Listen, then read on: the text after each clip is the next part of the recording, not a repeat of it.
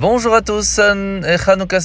Nous sommes ce matin le 28 du mois de Kislev, le quatrième jour de Chanukah, et ce soir nous allumons Bezrat Hashem la cinquième bougie.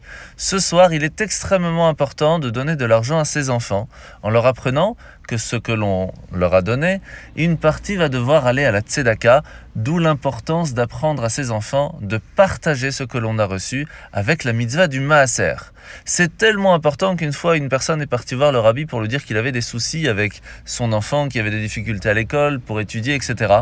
Le rabbi lui a posé la question, est-ce que tu as donné de l'argent à ton enfant à Hanouka? Est-ce que ton enfant a reçu de l'argent à Hanouka? Et lorsqu'il a répondu que oui, il lui a dit alors tu ne dois t'inquiéter pour rien.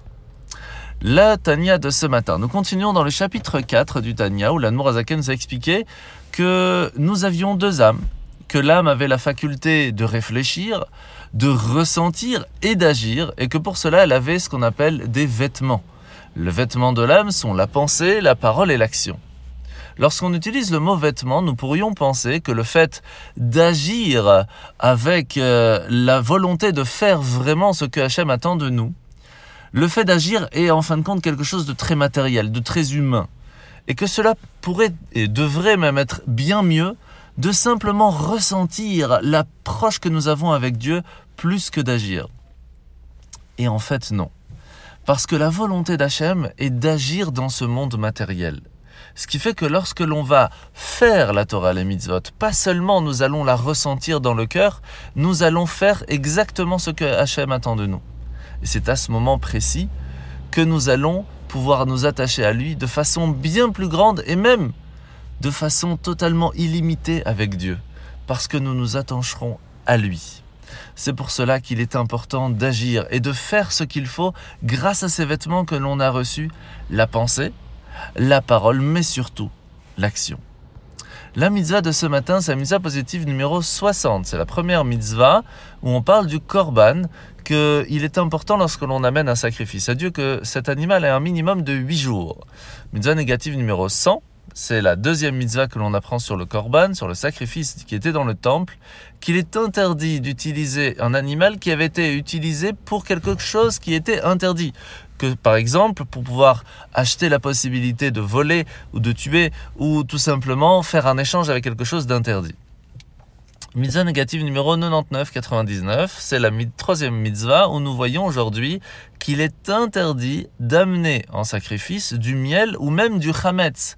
Il était interdit d'amener du chametz dans chaque korban. Le seul moment où il était permis, c'était à Shavuot et on le verra plus tard. Mitzvah positive numéro 62, c'est la mitzvah de toujours mettre du sel dans chaque sacrifice.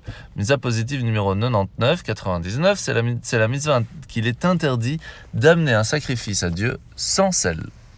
La paracha de la semaine, sommes parachat Miket, où nous voyons aujourd'hui que c'était assez évident que les rêves de Pharaon avaient un message à délivrer et les conseillers de Pharaon n'arrivaient pas à expliquer comment on pouvait avoir dans le même rêve des vaches qui étaient très saines, très grasses, et de l'autre côté qui étaient très maigres. Et inversement, qu'il puisse y avoir et des épis de blé, mais aussi des animaux.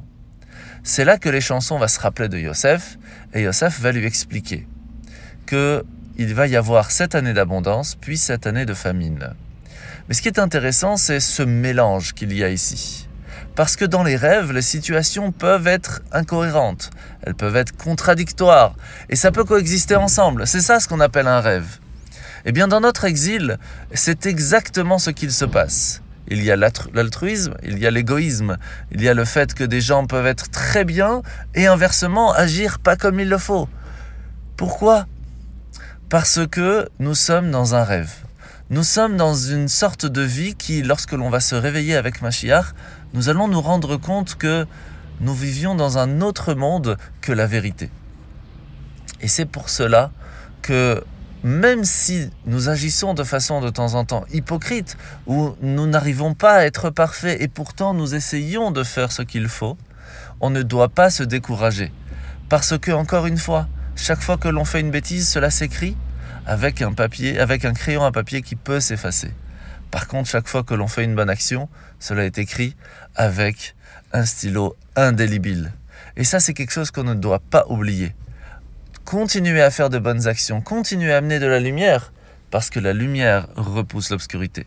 Bonne journée à tous et Hanouka Sameach